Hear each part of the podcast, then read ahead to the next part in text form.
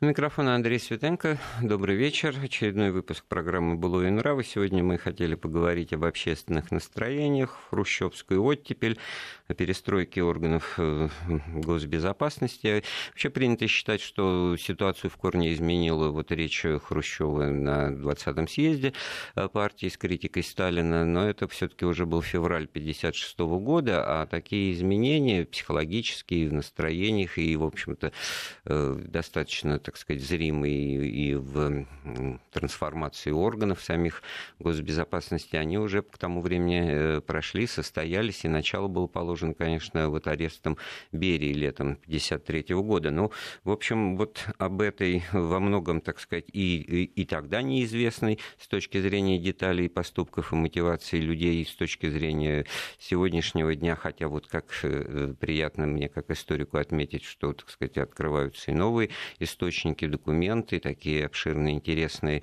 воспоминания участников событий. Вот об этом мы сегодня тоже поговорим с нашим гостем, э, профессором, доктором исторических наук Александром Даниловым. Александр Анатольевич, приветствую вас. Добрый вечер. Я напомню наши контактные э, адреса. Телефон прямого эфира 232 15 59, код Москвы 495, номер WhatsApp 8 903 170 63 63 и смс-портал с кратким номером 5533. Э, мы отвечаем на смс со словом «Вести» в начале корреспонденции. Э, Александр Анатольевич, ну правильно я преамбулу сформулировал? В общем, как-то вот здесь сразу уже выплывает и маршал Жуков, который, с именем которого связано арест Бери, потому что это все было достаточно импровизационно, так сказать, гадательно, и, в общем, тут ни о каком-то таком серьезном плане продуманном, так сказать, э, речи не могло быть. Это все во многом зависело от выдержки, так сказать, стойкости и значит, серьезности намерений Хрущева в первую первую очередь, и вот и Жукова, да.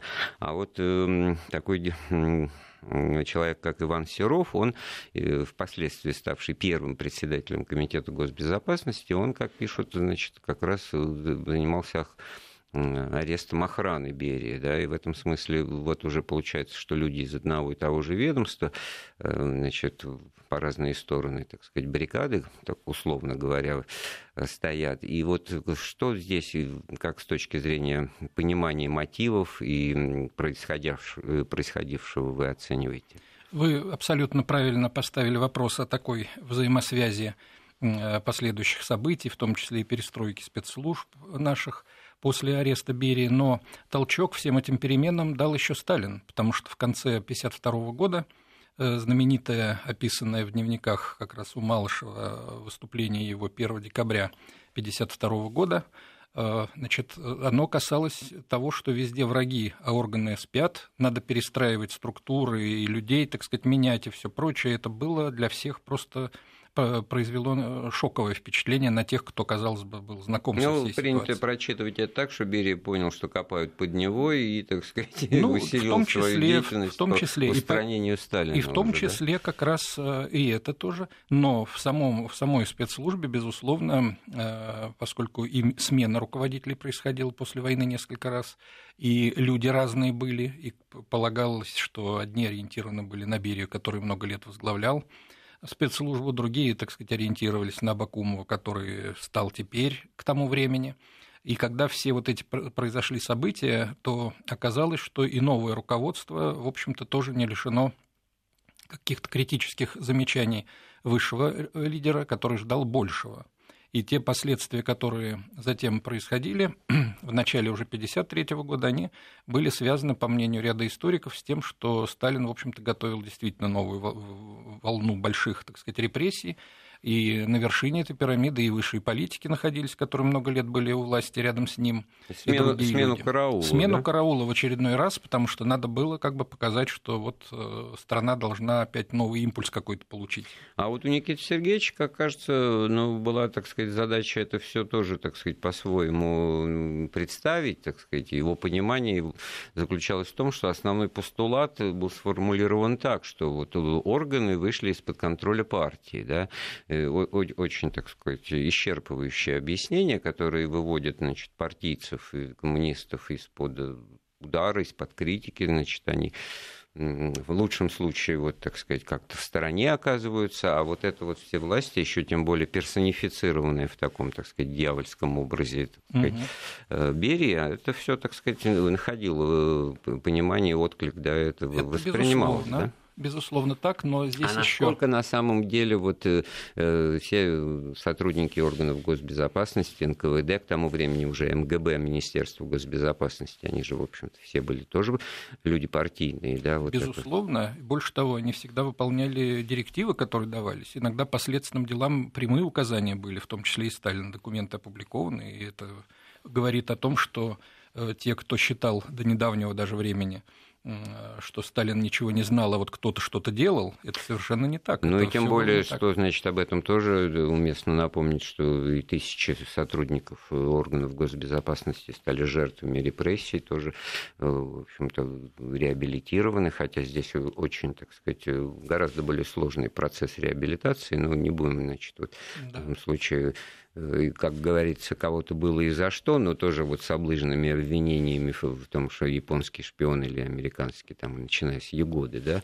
Но фактически, значит, получается, что отправляли э, на казнь вместе с партийными деятелями и оппозиционерами, которые по политическим мотивам уничтожались, а, и тоже по политическим, что не соответствует действительности, но по совокупности содеянного, так сказать, их реабилитировать тоже вроде как не, не получается, не полагается. Здесь э, вот еще какой очень важный момент я бы отметил. После войны изменилась радикальная ситуация, связанная с местом и ролью самой партии. Никто не опровергал ее роли, она всегда была впереди и во главе всего, но э, гораздо большие возможности связанные и с руководством конкретными направлениями э, работы политической. Э, это правительство занималось, так сказать, и Сталин не случайно, в общем-то, как раз о правительстве всегда и говорил. Конечно, членами правительства были все высшие руководители, члены Политбюро, но к моменту смерти Сталина сложилась такая ситуация, когда единственным человеком в руководстве партийном, кто не имел государственной должности, был как раз Хрущев. И для того, для того чтобы ему можно было для того, чтобы можно было ему дать э, возможность себя проявить, э, предпринималось, э, предпринимались вот какие усилия. Э, дело в том, что после смерти Сталина и в марте, и в апреле на пленумах ЦК партии э, идея, связанная с тем, чтобы поднять и возвысить роль партии, она звучала. От Хрущева она стала звучать все сильнее.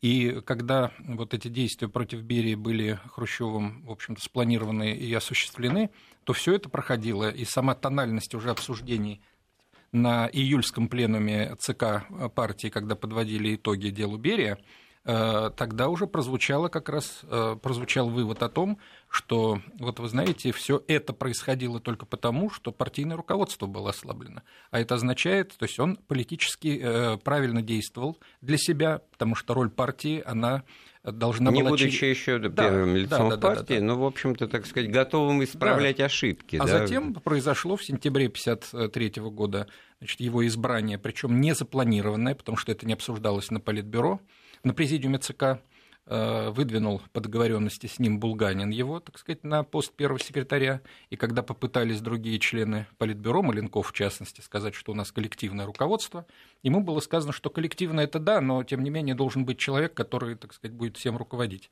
Вот пусть... Подпись-то одна, да? Да, пусть как раз, мол, вот, а вот смотрите, Хрущев этим и займется. Да, Александр Анатольевич, а ведь Берия же он тоже готовился. Нас, кстати, вот э, спрашивают достаточно быстро, откликнулись слушатели, а как в этот послевоенный контекст вписывается дело врачей. Так вот, э, дело врачей, по которому отбой дал Берия уже сразу практически после смерти Сталина и начал тоже наводить порядок, как бы показывая, что, так сказать, были перегибы, перебои, так сказать, вот дело Рюмина там и, и так далее, Тимошук, вот это, вот это, это же все Берия. Это уже, да, это было им инициировано и по Жемчужиной, и по всем остальным, то есть это прошла как бы волна Эм, не скажешь, что реабилитации и даже не амнистии, а просто такого негласного освобождения тех людей, о которых э, он побеспокоился. По общественность, публика, в общем-то, не могла об этом не знать.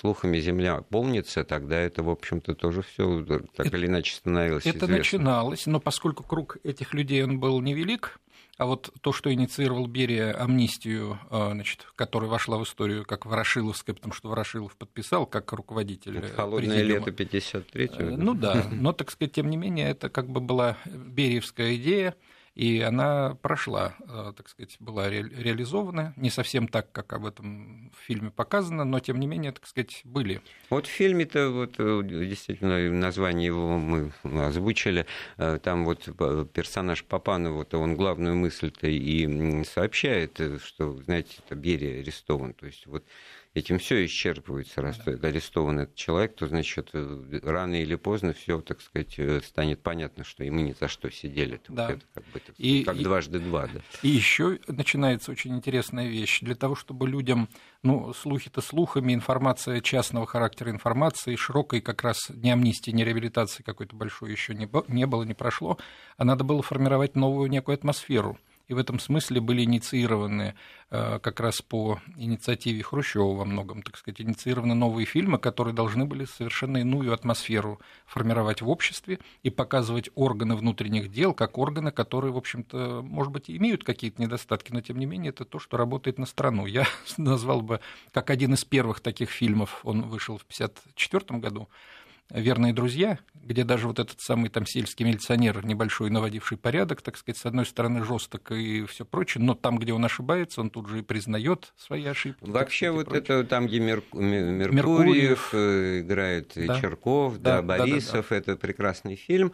И персонаж, который играл вот этого милиционера, он действительно выглядит несколько неожиданно по сравнению с прошлыми временами, как какой-то недотепа, да. такой, значит, исполнительный дурак, будем говорить, который, в общем, не понимает, что делается. И это вот, между прочим, очень э, показательно, что, оказывается, сотрудников органов, ну, на, на примере провинциального да. милиционера можно выставить... А вот потом еще больше, так сказать, улица полна неожиданностей. Юмористическим образом, да. да МВД, это Харитонов там. Харитонов, прекрасный фильм тоже, так сказать, того времени, но он формировал новое как бы отношение к силовикам, и даже за, за витриной универмага, более поздний фильм, где опять-таки милиционер, вот он романтик некий, на страже, так сказать, стоит там социалистической собственности, и весь романтичный такой, так сказать, это, симпатичный сценарий человек. Эрдмана был. Да, да. но это великолепные путаю. фильмы, которые действительно показывали светлое, борьбу с, с тем, с чем надо бороться, роль органов, ну, в данном случае МВД, конечно, так сказать, в этой... А вот вы знаете, я сейчас вот припомнил э, финал этого фильма, когда, значит, э, персонаж, играющий милиционера, значит, находит свою любовь,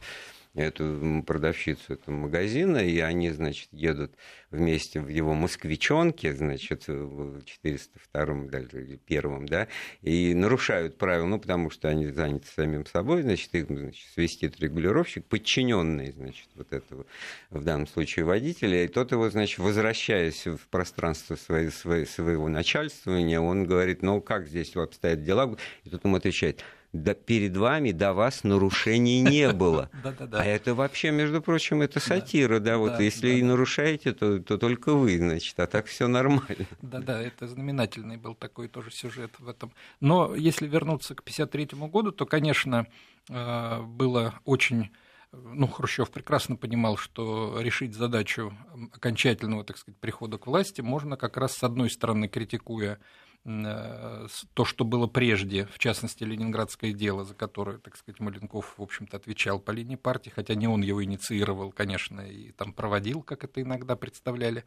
Ну и, с другой стороны, безусловно, показать роль и необходимость партийного влияния, усиления этого влияния, так сказать, через партийные структуры. Но это, это сильная сторона, эта позиция, он это здесь выжимал практически все, что, так сказать, ему и опыт, и его, так сказать, знания, как политика помогали делать, а вот с точки зрения перестройки органов безопасности, как таковых, самих по себе, это была гораздо более сложная задача, потому что здесь надо было четко определить рамки, что мы, так сказать, переигрываем, во в чем мы, значит, признаем, что это были ошибки, неправильности, а в чем нет. А это еще все было да. тоже достаточно туманно, так сказать. И должен был быть верный человек, который, безусловно, должен был эту работу проводить. И вот кому он должен был быть верен и откуда такого человека взять, при том, чтобы в глазах общественного мнения сохранилась некая преемственность с тем, что было, потому что нельзя разрушить полностью вот эту преемственность. Ну это да, опасно. потому что я вам просто напомню, для молодых э, это звучит вот это как постулат возвращение ленинских норм, ленинских возвращение. Норм. То есть мы ничего нового да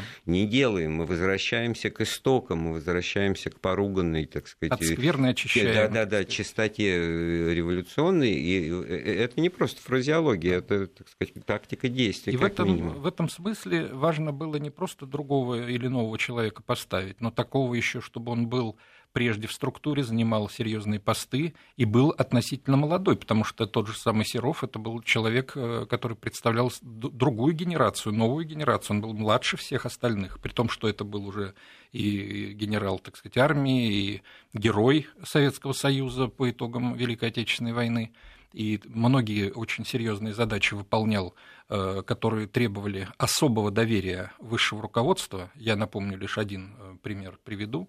А, именно он организовывал, причем в тайне даже от высшего политического руководства страны, поездку Сталина на фронт под Ржев. Так да, сказать, где... она, значит, вот эта история мистически, легендарна, она, значит, очень вызывает к себе особый интерес. И что же по этому поводу можно сказать? Ну, а, дело в том, что он описывает, каким образом в тайне нужно было это сделать, тем более, чтобы Сталина не заметили его отсутствие, так сказать, в Москве. Вот это интересно, и... а зачем? Ну, вот э, такая была ситуация, чтобы не было утечек и не было никаких э, действий врага, в первую очередь, конечно, внешнего, э, никаких военных действий, хотя это достаточно далеко знаете, было от линии фронта. Я вот так вклиниваюсь, конечно, да, но это вот делается из профессиональных соображений, чтобы, так сказать, просто отработать методу. А вот если вот мы должны что-то, какое-то мероприятие провести, и хорошо бы, так сказать, вот убедиться, можем ли мы его провести так, что никто о нем не будет знать. Да. Вот, а не потому, что это вот обязательно нужно а вот как бы проверочном таком режиме. Само, Никто не знал, конечно, что это, кто это там приехал, куда приехал. И не знали об этом э, до тех пор, пока уже не приехал сам э, Сталин, так сказать, даже хозяева дома самого, так сказать, где он останавливался. То есть это то, что в общем, э, и делает честь самому организатору, потому что то, как описал, это единственный свидетель, который описал в своих воспоминаниях, э, в своих дневниках во многом, так сказать, все-таки, который он вел э, в разное время.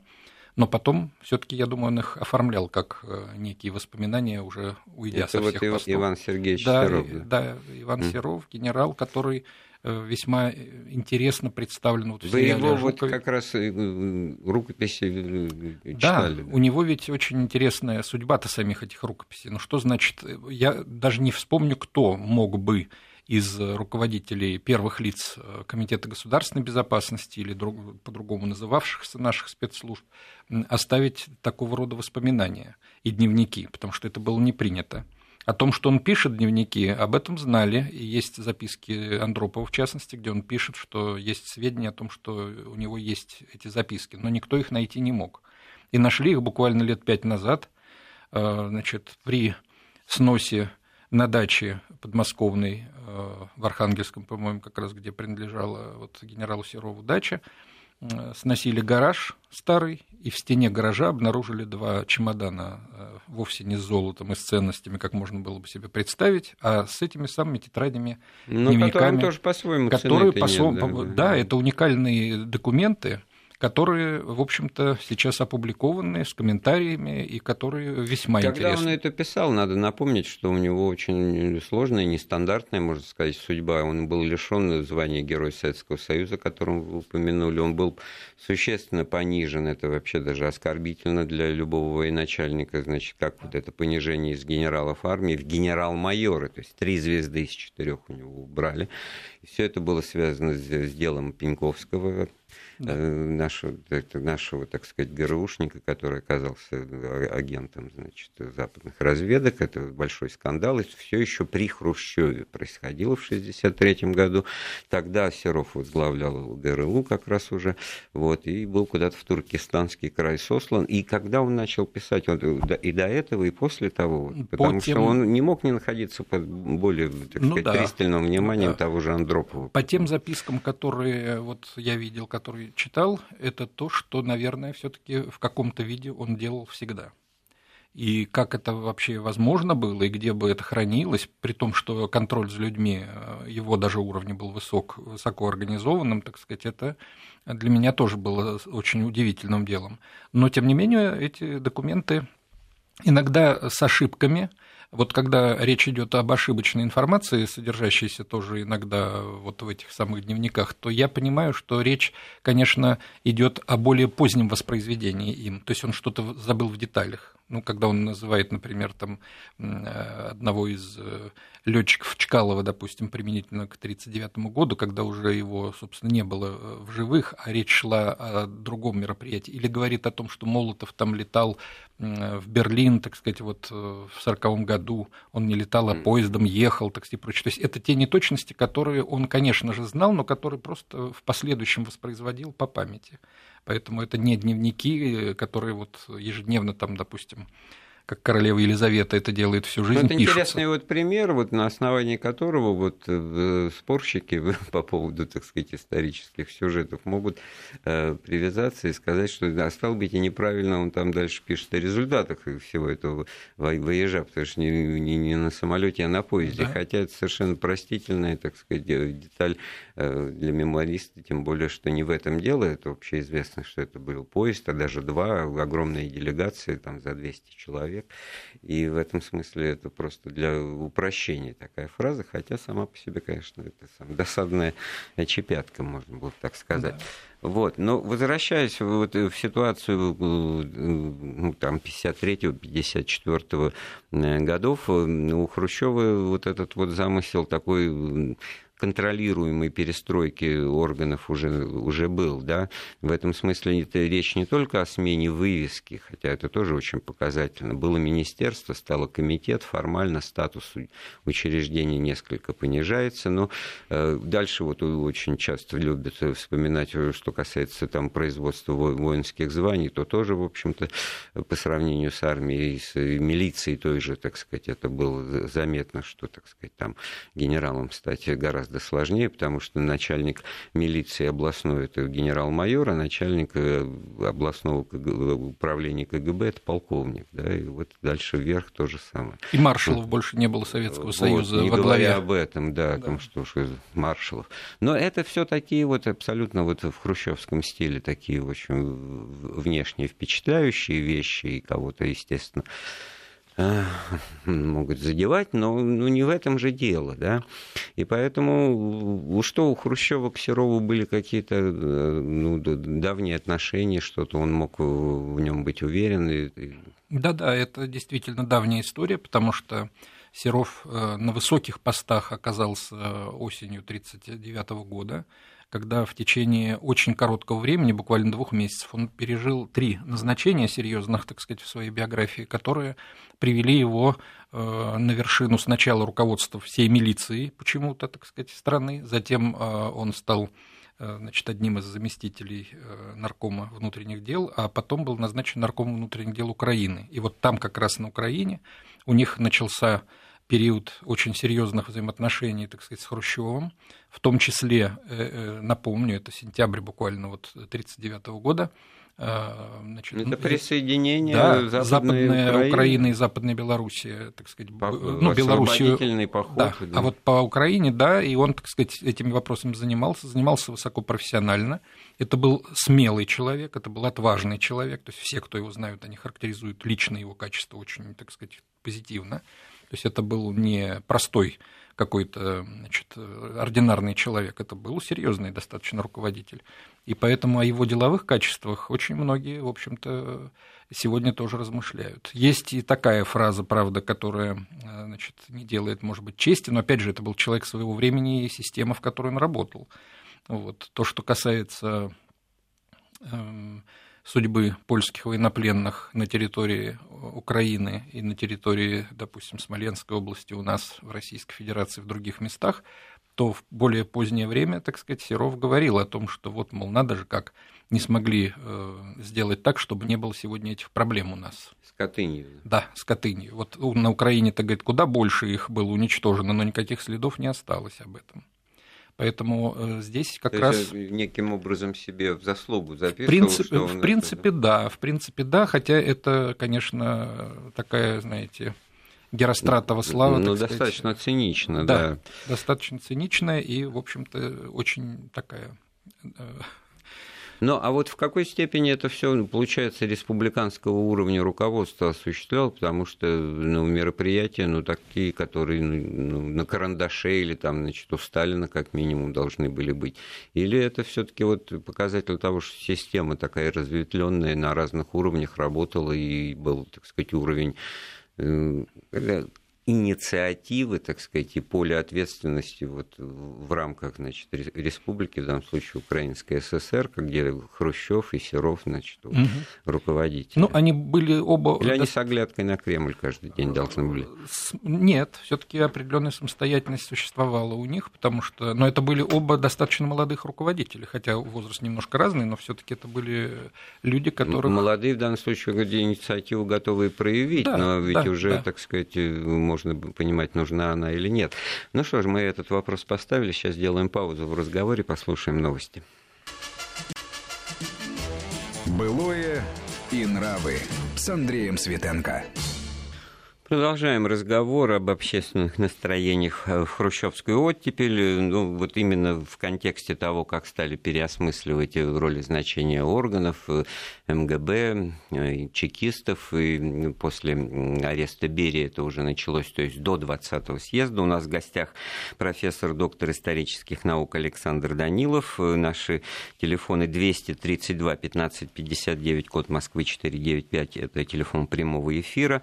Номер вот WhatsApp 8 903 170 63 63 и смс-портал с кратким номером 5533 и со словом «Вести» в начале корреспонденции мы принимаем ваши вопросы. Вот, кстати говоря, говоря, Александр Анатольевич нам пишет, а вот Сталин предполагал, что Берия готовит фундамент под отделение Грузии от СССР. Ведь были какие-то на то основание. Вот я, например, первый раз... Нет, никакого, никаких оснований не было, и Берия тут э, чист и светил, никаких он планов подобного рода не, вы, не вынашивал. Это вот э, новая эпоха, то, что, так сказать, по факту потом случилось, оно, так сказать, задним числом обращает в те времена вот так, такого рода вопросы и подозрения, которые, в общем, историческая справедливость требует отвергнуть э, в любом случае, потому что совершенно другие категории мысли были. Ну, самое интересное, что его даже в этом не пытались обвинить тогда, когда да. Менгрельское дело было, то есть никто его...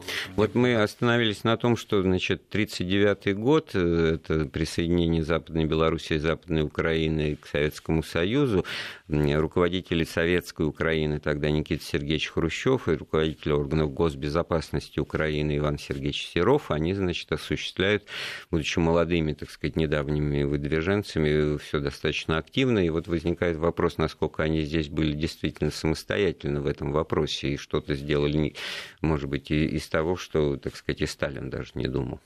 Ну, э, в принципе, ведь давалась из Москвы лишь общая установка, а эту установку можно было либо так, либо иначе реализовывать. Поэтому на местах-то часто как раз э, установки, связанные с 1937 годом, с арестами тех или иных категорий людей, так сказать. Они Но в местах... основном требовали увеличить нам да, квоту на да, арест. Да, да, да, да, да. И происходил иной раз даже обмен такого рода, что, значит, вы знаете, между областями это mm. переписки тоже есть. Соцсоревнования. Да, такое. вот у тебя, говорит, два царских генерала арестованы, а у меня пять. Давай, говорит, я тебе одного генерала перешлю, а ты мне дашь там, допустим, двух священников, которых арестовали. Да, социальный составчик да. надо. И категории, так сказать, выравнивать. Это я к чему спросил, вот в 1954 году, когда возникла, ну, по-всякому, так сказать, необходимость что-то, так сказать, в структуре органов менять, какую-то какую трансформацию, обновление, новое руководство, значит, вот выбор пал на Серова, и насколько там эта самостоятельность Серова проявилась, и Хрущева в том числе, и глубина их тех преобразований? Ну, во-первых, э, против фигуры Серова выступали некоторые члены президиума ЦК, то есть это не было простое решение. И против него, не то чтобы против выступали, но с критическими позициями выступали. И выступали те, кто очень хорошо почувствовал, что за этим произойдет. Почему в движении с Хрущева, собственно, становится главой спецслужбы, которая колоссальную а кто, а кто, роль играет. А кто Это другой? был Молотов, в частности. Нет, кто был против-то понятно. А что они тогда могли предложить? А, оставить бериевских движенцев? Ну, э, он, конечно, его бериевским, хотя можно его бериевским назвать, потому что выдвиженцем, потому что он-то именно, хотя у него сложные были отношения вот дневниках проходит его мысль, что Берия, мол, это всегда было что-то вот такое другое, и что даже не случайно поэтому и охрану-то его в 1953 году, э, значит, то есть возглавлял э, ликви... не ликви... а, поручили нейтрализацию. нейтрализовать да. или арестовать Серов. именно Серову, да. так сказать. Ну, да. об этом-то должны были знать люди, которые поручали. То есть такие вещи да. не, не просто же делаются на авось, да? Поэтому но у Серова были очень хорошие, я думаю, что и это сыграло тоже свою роль, у него со времени войны еще, и особенно после того, как был взят Берлин и э, сформирована Жуковым. администрация с Жуковым Георгием Константиновичем, поэтому они потом поддерживали отношения уже и после отставки обоих с постов высоких. Но Хрущев получил э, в 1953 году возможность убедиться в их лояльности и использовал потом вот этот это потенциал. Вот связка не менее важна, да, Жуков да. и Серов. И больше У нас есть звонок, да. Александр Анатольевич, давайте послушаем. Алло. Да, добрый вечер. Добрый вечер. Вы знаете, я хочу очень поддержать то, что наконец о Хрущеве говорится в других тонах, какие он заслуживает.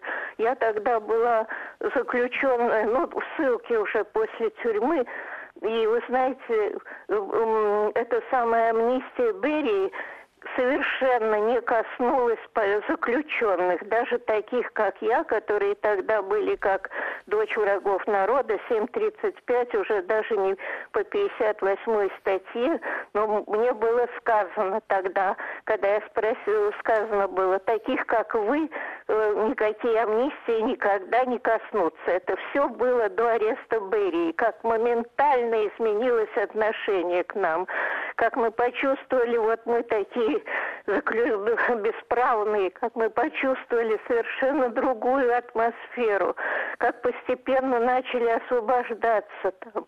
Вот особенно все связанные с Жуковым тогда там были вот э, э вместе. И потом, ну уж не говоря о 20-м съезде. Большое спасибо, что И вы вам большое спасибо, что вы э, об этом так говорите. И, да, да, да, ну, а, а как... Леонидовна, я сейчас уже... Зоя Леонидовна, да, здоровья вам, э, здоровья, да, держитесь. Зоя Леонидовна, да. вам здоровья. Да. Рад э, через канал Вести ФМ вас приветствовать. Спасибо большое. Действительно, вот э, привычно, наверное, уже как-то так рассуждать в историческом контексте. Вот живы люди, живы. Ну, Зоря а... Леонидовна это человек очень известный, известный, потому что это, так сказать, э, к сожалению, представители той высокой э, номенклатуры, я имею в виду, э, так сказать, в семье, которые пережили все тяготы и лишения – и не только она, конечно, одна, но она очень яркий представитель, ей больше 90 лет сейчас уже, так историк известный, поэтому я очень рад, что она об этом тоже сегодня сказала. Ну, а вот возвращаясь вот в это совершенно, так сказать, специфическое, так обтекаемо скажу, время, я что-то вдруг вспомнил. Вот Бухарин звонит э, Сталину, говорит, Коба, тут ко мне пришли с обыском, что делать, как, что? Да, они и ко мне могут прийти. Слушай, они у меня тоже всю родню сванидзе пересажали. Это, гони их, в общем, как бы вот так. Вот какое, так сказать, иезуитство, да? да? Значит, с одной стороны, ничего, они какие-то все сильные сами по себе, вот такое византийство. А с другой стороны, значит, можешь и прогнать их можно, да? Ничего подобного. И в этом смысле, вот, мне кажется, на эмоциональное основание вот той перестройки, которую Хрущев осуществлял, оно как раз строилось на, на, на собственном вот понимании и пережитом вот э, таких ощущений, когда ты значит, ночью не спишь до двух, потому что обычно в два приезжают, да, так сказать, да. а к четырем уже можно, значит, понять, что не приедут, да. И вот уже одно это, так сказать, не оставляет в покое и требует, значит, перемен. Но вот эти вот перемены с точки зрения того партийной работы, тут я Никита Сергеевич, ну, видно, это его, так сказать, стихия. А вот с точки зрения организации вот э, силовых акций, он должен был опираться на силовиков. В данном случае маршал Жуков, ну, было понятно, понятно. Жуков тоже под э, подозрением Берии, на него досье и прочее. Сталин его задвинул на вторые, может быть, даже на третьи роли после войны. Тут мотивация, так сказать, очевидная тоже была, так сказать, понятна и, э, и был обижен, да, заслуженно, да. Вот, в этом смысле. И А с Серовым как-то похитрее, у него же, в общем-то, было... Ну, сама, сама спецслужба похитрее, чем Министерство обороны, поэтому, так сказать, здесь все было не так просто, но судьба обоих руководителей, на которых э, Хрущев сделал ставку, в том числе и в приходе к власти, и в поддержке этой власти в первые годы, после 1957 года, когда э, Министерство обороны в первую очередь, ну и КГБ, безусловно, тоже его активно поддержали – После этого все-таки он посчитал, что слишком велика велики риски, и судьба обоих руководителей этих силовых ведомств была одинакова, причем в короткие сроки достаточно была решена. Так и непонятно, зачем он. Э, как известно, на Руси классика это три случая, раз, два, три. А тут э, третий-то наступил, а опереться уже было не на кого, потому что октябрь 64-го, что там только один генерал Кошевой, командующий э, Киевским округом, значит, которого потом, хотя он и, и, и не выступил, никаких телодвижений в защиту Хрущева не произвел, но показательно был, так сказать, отставлен в сторону. Это тоже детали, описанные вот из сюжета того, как э, отстраняли от власти Хрущева. Почему тогда в 1957 году он все-таки испугался, что и Жуков, и Серов, они его как-то самого обратают? Два раза они его э, фактически спасли, особенно вот июньский пленум 1957 года, антипартийная группа, которая группа, а Хрущев-то один там наполовину да. с Микояном, как всегда, который и нашим, и вашим. Да. Э, дело в том, что Жуков э, как раз по материалам вот пленума 1957 года, это видно, он э, в непроизнесенном выступлении, есть его выступление, которое он не произнес. Я думаю, что знали просто, что он может сказать еще к тому же. Там э, было, содержались такие фрагменты, что, в общем-то, он как бы власть критиковал достаточно серьезно, так сказать, и о своей силе и роли в том, что эту власть можно поменять, тоже говорил. Ну и, наверное, это тоже могли, так сказать, превратно истолковать какие-то высказывания, на этом многое строится. Но в любом случае мы продолжим этот разговор после очередной паузы. Былое и нравы. Микрофон Андрей Светенко. Вместе с профессором, доктором исторических наук Александром Даниловым мы окунулись в эпоху хрущевской оттепели, в то, какие настроения там возникали, бытовали, как они менялись, и, так сказать, на фоне вот перестройки органов безопасности, потому что это был ключевой момент в организации, так сказать, э, ну и всего и политического процесса переосмысления, определения каких-то ошибок, так сказать, сталинской эпохи, достаточно четких, э, ограниченных по своему масштабу, как последующие времена покажут. И в этом смысле вот и фигуры Иберии у нас в поле зрения, и Хрущева, и вот и Ивана Серова, первого председателя Комитета госбезопасности в 1954 году созданного. Но Серов, вот, так сказать, поговорили мы о нем достаточно подробно. Колоритная личность вот с точки зрения того, что создал, вел записки, и эти записки из чемодана недавно опубликованы, очень интересно. Но вот его кадровая политика в этом смысле смысле, ну, начальника сменили, а дальше, а все остальные остались, или как, какие здесь были изменения?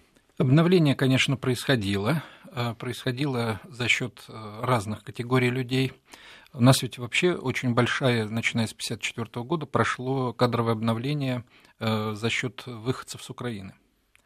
Хрущев не только по линии Комитета государственной безопасности, даже не столько Хрущев, конечно, сколько, допустим, тот же Серов это делал, но в плане выдвижения э, партийных руководителей украинских на уровень э, общесоюзный, и в Центральный комитет партии их избрания, так сказать, и, и в Политбюро, так сказать, были представлены достаточно активно эти люди. Э, это все свидетельствовало о том, что искал поддержку, в том числе и среди тех, с кем он работал, но кого это, он знал. А тут ведь Брежнев, получается, да? Брежнев еще при Сталине начинал, но... Днепропе... А Подгорный...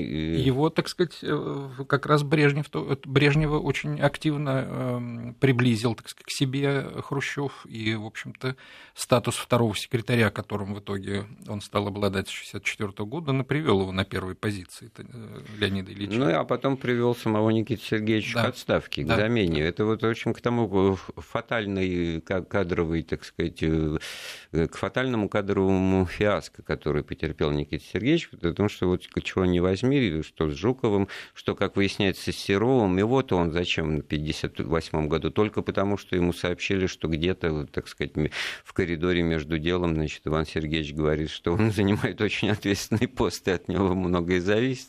Правду говорит, ну и что ж ну вот в этих дневниках проходит, в общем-то, постепенный характер э, того, как менялись их отношения. И несколько таких позиций э, дает в воспоминаниях э, Серов. Он отмечает, в частности, и вот этот пленум 1957 года, э, и целый ряд других позиций, и необходимость выдвижения молодежи. Вот Шелепин-то не случайно, так сказать, конечно, пришел на эту позицию. Хрущев полагал, что нужно сделать ставку на молодых, но в итоге эта молодая команда-то как раз его и Ну и э, съела, да. Съела. Но дело не, не только в возрасте, ведь тут же ну, нужны какие-то адресаты и, так сказать, э, качества отражающие. Ну что, это был комсомол, да? Они и, и Семичастный, и Шелепин, они, значит, Э, еще при Сталине руководили подготовкой советской олимпийской сборной к э, играм в Хельсинки, в Хельсинки 52 года, да. потому что спортивной у нас еще номенклатуры не родилось, индустрии тоже, и, в общем, кому дело молодое, это такое бойкое поручить, значит, комсомольцам. Вот. И, и, и дальше они, значит, вот такую заметную карьеру сделали, и в результате, э, ну, а в начале разговора мы вот некоторые фильмы вспоминали, самые-самые первые еще такие робкие, в которых при желании можно только, так сказать, какое-то изменение в настроениях, в отношении вот а, ну, такого, значит, просто священного трепета перед э, персонажами, играющими представителей милиции, там, значит, органов безопасности, чекистов прочее. А вот уже такие щемящие фильмы начала 60-х, где рассказаны какие-то более-менее конкретные истории. «Верьте мне, люди», да. Ну, вот э, судьба человека, человека, потом вот чистое небо. Вот, чистое э, небо, Чухрай, оно ведь да. очень интересно да. в этом отношении совсем, потому что вы обратите внимание, возвращение звезды, причем да. тихое и как бы вообще безмолвное, вот происходит это... в партийном органе. Да, так сказать. он выходит из здания да. обкома, она его ждет, да, думает, да, да. выйдет или не выйдет вообще, выходит и вот разжимает ладонь. Да. Урбанский, Но... да, и, а там звезда героя. Вернули, да. да. А они радостно абсолютно, потому что вот как бы, так сказать, на тебе, получи да. конфетку. Могло да, быть так, а могло быть и по-другому. Кстати, с Серовым интересно, его лишали звания Героя Советского Союза за дело с Пеньковским, когда, значит, снимали отовсюду. А в семье хранится эта звезда, да?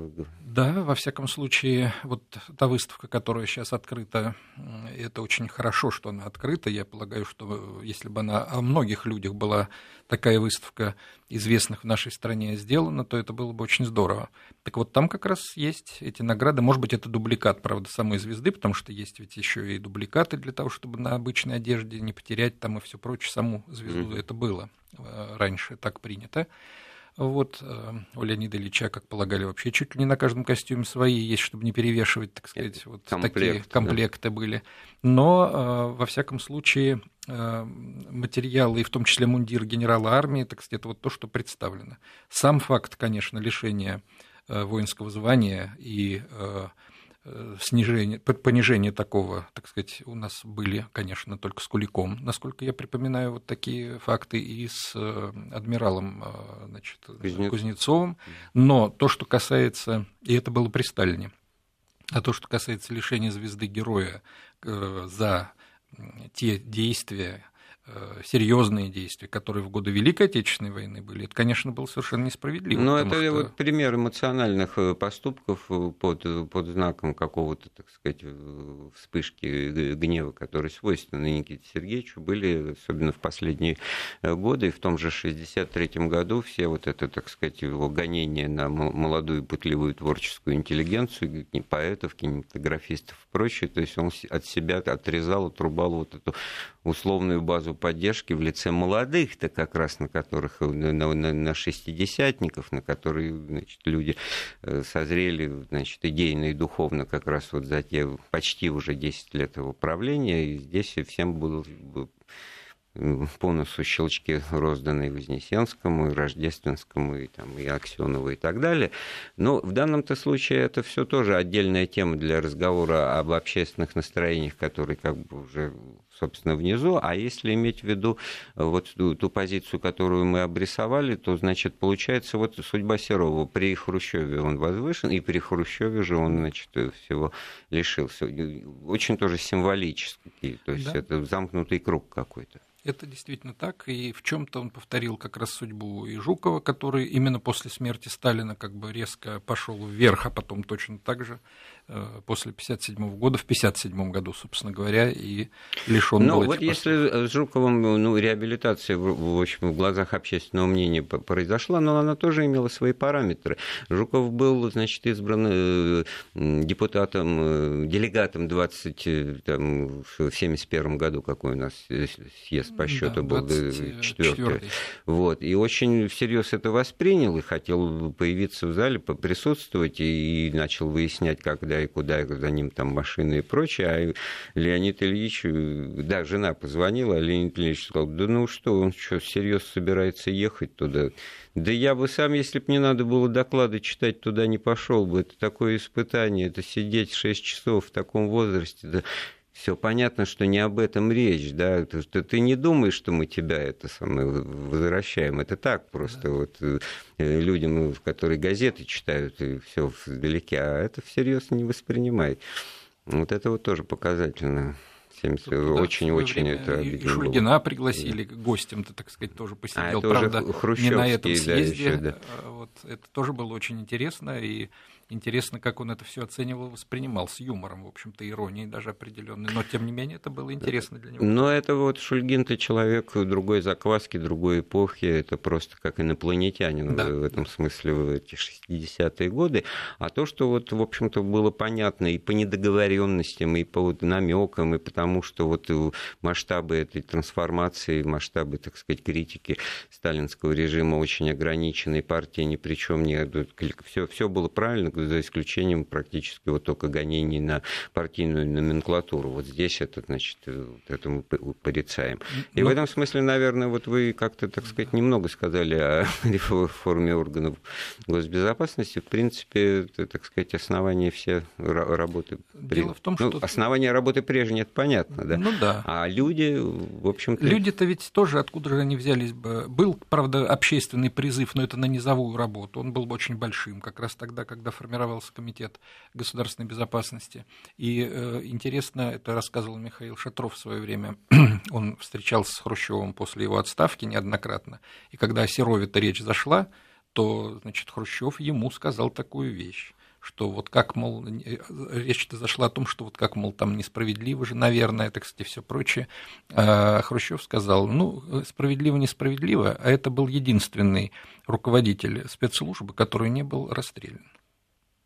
И действительно это было так, который, ну, если брать после Ленина, после Ленина, конечно, да, это было действительно так, потому что не Егода, ни Ежов, ни Берия, так сказать. Ну, в этом смысле вообще достижение эпохи качественное это то, что, так сказать, не, не, не ногами вперед из да. Кремля, не, не, не, не в стену, не, не в небытие, а можно было стать персональным пенсионером. Это и судьба самого Хрущева, это и судьба Серова.